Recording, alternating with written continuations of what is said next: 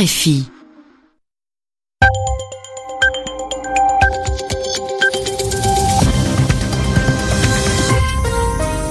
Vous écoutez RFI, il est 22h à Paris, 20h en temps universel. Clément Fraioli. Bienvenue dans cette nouvelle édition du journal en français facile. Et pour m'accompagner ce soir, Sylvie Berruet. Bonsoir Sylvie. Bonsoir Clément, bonsoir à tous. À la une de ce journal, journée d'hommage aujourd'hui en France, hommage à Mireille Knoll, femme juive de 85 ans, assassinée chez elle vendredi dernier. Une marche blanche a eu lieu à Paris. Hommage également à Arnaud Beltrame, le gendarme qui a sacrifié sa vie pour sauver celle d'une otage dans l'Aude la semaine dernière. Plusieurs milliers de personnes sont venues honorer sa mémoire. Dans le reste de l'actualité, le dirigeant nord-coréen Kim Jong-un s'est bien rendu en Chine. C'est confirmé depuis aujourd'hui une visite historique et très stratégique. Consomme-t-on trop d'antibiotiques? Oui, selon une étude publiée dans une revue médicale américaine, la consommation d'antibiotiques aurait fortement augmenté ces dernières années dans le monde et cela inquiète les spécialistes. Les journaux. Les journaux en français facile. En français facile. La marche blanche en mémoire de Mireille Knoll a eu lieu cet après-midi à Paris. Une marche pour rendre hommage à cette femme juive de 85 ans retrouvée morte vendredi dernier dans son appartement parisien. Des membres du gouvernement et plusieurs représentants des différents partis politiques ont répondu présents, mais également des anonymes venus exprimer leur rejet de l'antisémitisme, c'est-à-dire la haine des juifs. Simon Rosé a assisté à cette marche. La place de la nation était bien remplie au moment où le cortège s'était lancé en direction du boulevard Voltaire. Des pancartes, des badges, des autocollants, une ambiance très silencieuse règne, témoin du désir d'honorer la mémoire de Mireille Knoll. Pour montrer à, ces fous furieux que on n'agit pas impunément et que la réaction du peuple, hein, elle est effective et il y a toujours une réaction communauté nationale dans son ensemble. À quelque part, un homme acquiesce. Cette volonté d'être ensemble est partagée avec l'espoir que quelque chose de bien naisse de cette marche. C'est important de montrer notre solidarité en tant que citoyens musulmans, français aussi, touchés par la mort de cette dame-là. Malheureusement, cela ne va pas durer. Comme appelé par la polémique de ces derniers jours, des sifflets et des huées se font entendre. Leur cible, Marine Le Pen, qui vient de rejoindre la marche. C'est dommage de gâcher une marche qui est censée être une marche de mémoire et d'hommage. Elle nous a jamais défendu, elle a jamais lutté contre l'antisémitisme, ni son père, ni le FN, ni elle-même. Là, c'est de la récupération politique et de la provocation. Et voilà ce que ça donne. Un sentiment de gâchis règne au moment où la foule se disperse. À quelques rues de là, une centaine de personnes a fait un crochet pour se recueillir devant le domicile de Mireille Knoll. Le reportage de Simon Rosé. Et un peu plus tôt, Clément, dans la journée, la, la, France rendait un autre hommage. Un hommage national à Arnaud Beltrame. Ce gendarme avait donné sa vie pour sauver celle d'une otage lors de l'attaque terroriste dans le sud de la France vendredi dernier. Arnaud Beltrame était un symbole de l'esprit de résistance, a déclaré Emmanuel Macron. Le chef de l'État a aussi appelé les Français à un regain de vigilance et de civisme face à l'islamisme souterrain. Stéphane Lagarde, cet hommage était solennel mais aussi populaire. Aux grands soldats, la patrie reconnaissante. Le souffle populaire de cet hommage national a été ressenti ici aux Invalides, où le témoignage de respect des milliers de Parisiens massés tout au long du parcours funéraire accompagne le catafalque d'Arnaud Beltrame lors de son entrée dans la cour d'honneur.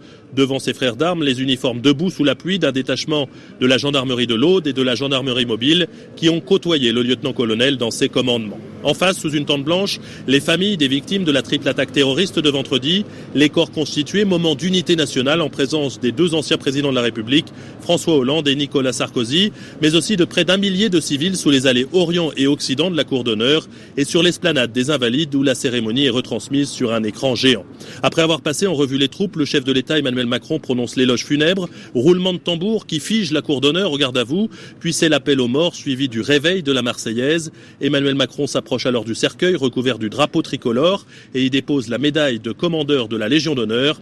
Arnaud Beltrame, qui a également été décoré ce mercredi à titre posthume du grade de colonel afin que les primes de reversion à sa famille éplorée soient plus importantes. Stéphane Lagarde, Marc Fichet, aux Invalides à Paris, RFI. Pour répondre aux tensions sociales à Mayotte, le gouvernement nomme un nouveau préfet.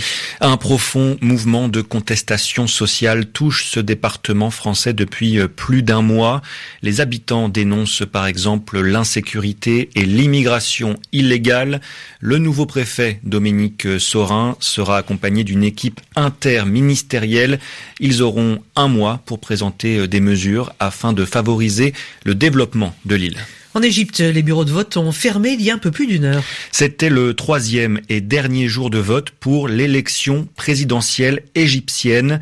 Les chiffres de la participation devraient bientôt être connus. La participation, c'est la seule inconnue de ce scrutin puisque le président sortant Abdel Fattah el-Sisi est assuré d'être réélu. Il avait face à lui un seul candidat. C'est officiellement confirmé depuis aujourd'hui. Kim Jong-un s'est bien rendu en Chine pour une visite officielle. Le dirigeant nord-coréen était à Pékin de dimanche à aujourd'hui pour rencontrer le président chinois Xi Jinping. Une visite euh, historique puisque c'est la première de Kim Jong-un à l'étranger depuis son arrivée au pouvoir fin 2011. Grâce à cette rencontre, Kim Jong-un s'assure du soutien de son allié chinois. De son côté, la Chine espère jouer un rôle important dans la résolution de la crise entre la Corée du Nord et celle du Sud. Les précisions d'Eike Schmidt. Depuis sa prise de pouvoir en 2011, Kim Jong-un avait snobé la Chine, pourtant le grand frère traditionnel de la Corée du Nord. Si le jeune dictateur s'est enfin donné la peine de venir jusqu'à Pékin, c'est bien parce qu'il n'a plus d'autre choix, estime le politologue indépendant Hua Po. Il joue sa dernière carte afin de s'assurer du soutien de Pékin. Au cas où les négociations avec Washington et Séoul échouent, il veut que les Chinois interviennent. Kim garde toujours en tête la fin du dirigeant libyen Muammar Kadhafi. Il sait bien que s'il est livré aux Américains, une fin aussi tragique l'attendra. 90% du commerce nord-coréen passe par la Chine. Sans elle, le régime se serait déjà écroulé. Huapo en est convaincu. La Corée du Nord n'est rien sans la Chine. Et seule la Chine a la capacité de la protéger. Kim a besoin de son soutien économique et militaire. Sortir enfin de son isolement et se rapprocher de la Chine était donc crucial pour Kim Jong-un à l'approche de ses négociations avec la Corée du Sud et les États-Unis qui s'annoncent difficiles. Heike Schmidt, Pékin, RFI. Trois jours après l'incendie meurtrier d'un centre commercial en Sibérie, la Russie observait aujourd'hui une journée de deuil. 64 personnes ont perdu la vie dans cet incendie, dont 41 enfants. Les premières victimes ont été enterrées aujourd'hui.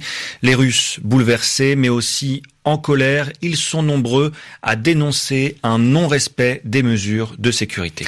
Ils sont censés nous soigner, mais consommés à trop haute dose, ils peuvent être dangereux pour la santé, et ce sont les antibiotiques. Selon une étude publiée dans une revue médicale américaine, la consommation d'antibiotiques augmente fortement et menace la santé mondiale. Une hausse de la consommation de 65%, surtout présente dans les pays aux revenus intermédiaires et et ça inquiète les chercheurs, Michel Diaz. Les antibiotiques, c'est pas automatique. Ce slogan a fait partie du langage courant à partir du début des années 2000 en France. Une baisse de près de 20% de la consommation d'antibiotiques avait suivi cette campagne avant de repartir à la hausse quelques années plus tard.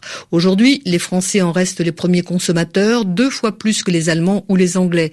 Une hausse que l'on retrouve également dans les pays pauvres, mais dix fois plus importante entre 2000 et 2015 selon cette étude. Certes, la santé mondiale s'améliore améliore, mais ces résistances aux antibiotiques constituent un véritable problème de santé publique que l'Organisation mondiale de la santé tente de contenir depuis 2015, en choisissant de réduire les infections par le lavage des mains ou la vaccination, ou encore en évitant la surconsommation par des prescriptions inutiles, par exemple. Une résistance qui rend de plus en plus difficile, voire impossible, le traitement de certaines pathologies comme la tuberculose ou des maladies sexuellement transmissibles dans les pays pauvres. Un groupe d'experts internationaux la rendait responsable en 2014 du décès de 700 000 personnes chaque année. Le risque, retourné à la fin du 19e siècle, juste avant la découverte du premier antibiotique. Les précisions de Michel Diaz. Il est 22h10 ici à Paris, 20h10 en temps universel. C'est la fin de ce journal en français facile. Merci à vous de l'avoir écouté et merci à Sylvie Berruet de m'avoir aidé à le présenter. Bonsoir Clément. merci à vous également. Et puis, eh bien, je vous dis à À demain, Sylvie. Et ce journal est à retrouver comme tous les autres sur notre site savoir.rfi.fr.